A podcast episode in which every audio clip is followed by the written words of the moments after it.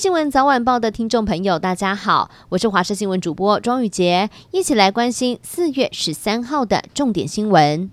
云林县政府针对了学生停课，在昨天做出说明。县府表示，因为教育部公告的停课标准引发民众的反对，云林县考量十二岁以下国小跟幼儿学生都还没有办法打疫苗，所以决定要来修正停课的标准。十二岁以下国小还有幼儿园学生建议停课的标准，包含像是预防性的停课，一个班级要是有一位师生被框列居家隔离，那么这个班级就预防性停课一到三天。全校有两位以上的师生被框列居家隔离，那么学校就应该做预防性停课一到三天。要是采检阴性，就可以复课。而南投县长林明珍也表示，因为小朋友没有办法打疫苗，抵抗力比较低，为了照顾大家的安全，所以会跟进云林的做法，倾向不会接受中央放宽停课的标准。天后张惠妹演唱会在台北、台中都出现了确诊者，现在疫情也烧进了高雄。市府卫生局在今天接获了确诊个案的通报，启动了疫调之后，发现有五例的感染风险，研判是与八号在台北小巨蛋举办的演唱会有关。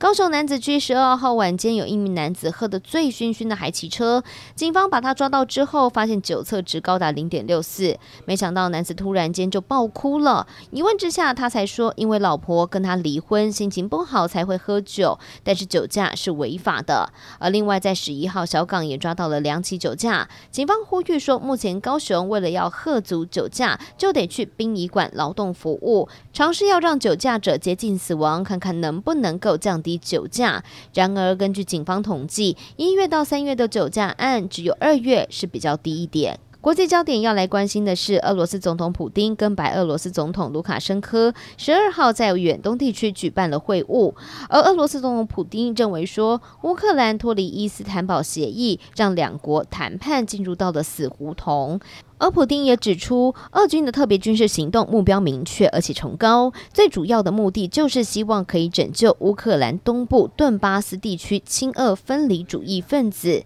普丁更预估这一场战争最终会取得胜利，西方各国孤立俄国的企图也终将失败。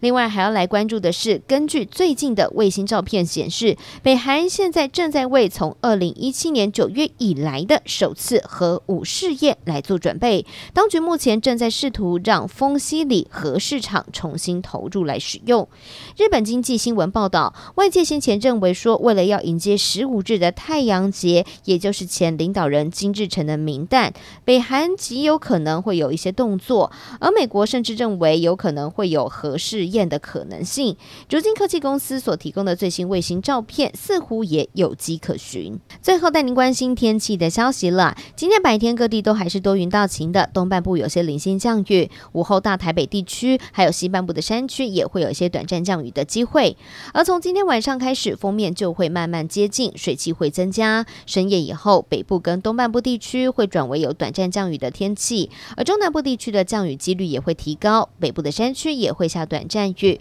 不过今天的白天各地都还是比较热的，西半部的高温来到三十二度，东半部地区来到二十八度。中午前后紫外线容易来到过量，甚至是危险等级的，外出一定要做好防晒，多补充水分了。而入夜之后呢，温度是稍微低一点点，大约二十一到二十三度，所以日夜温差会比较大一点，将近十度。提醒大家，如果要晚一点回家的话，还是要记得带上外套了。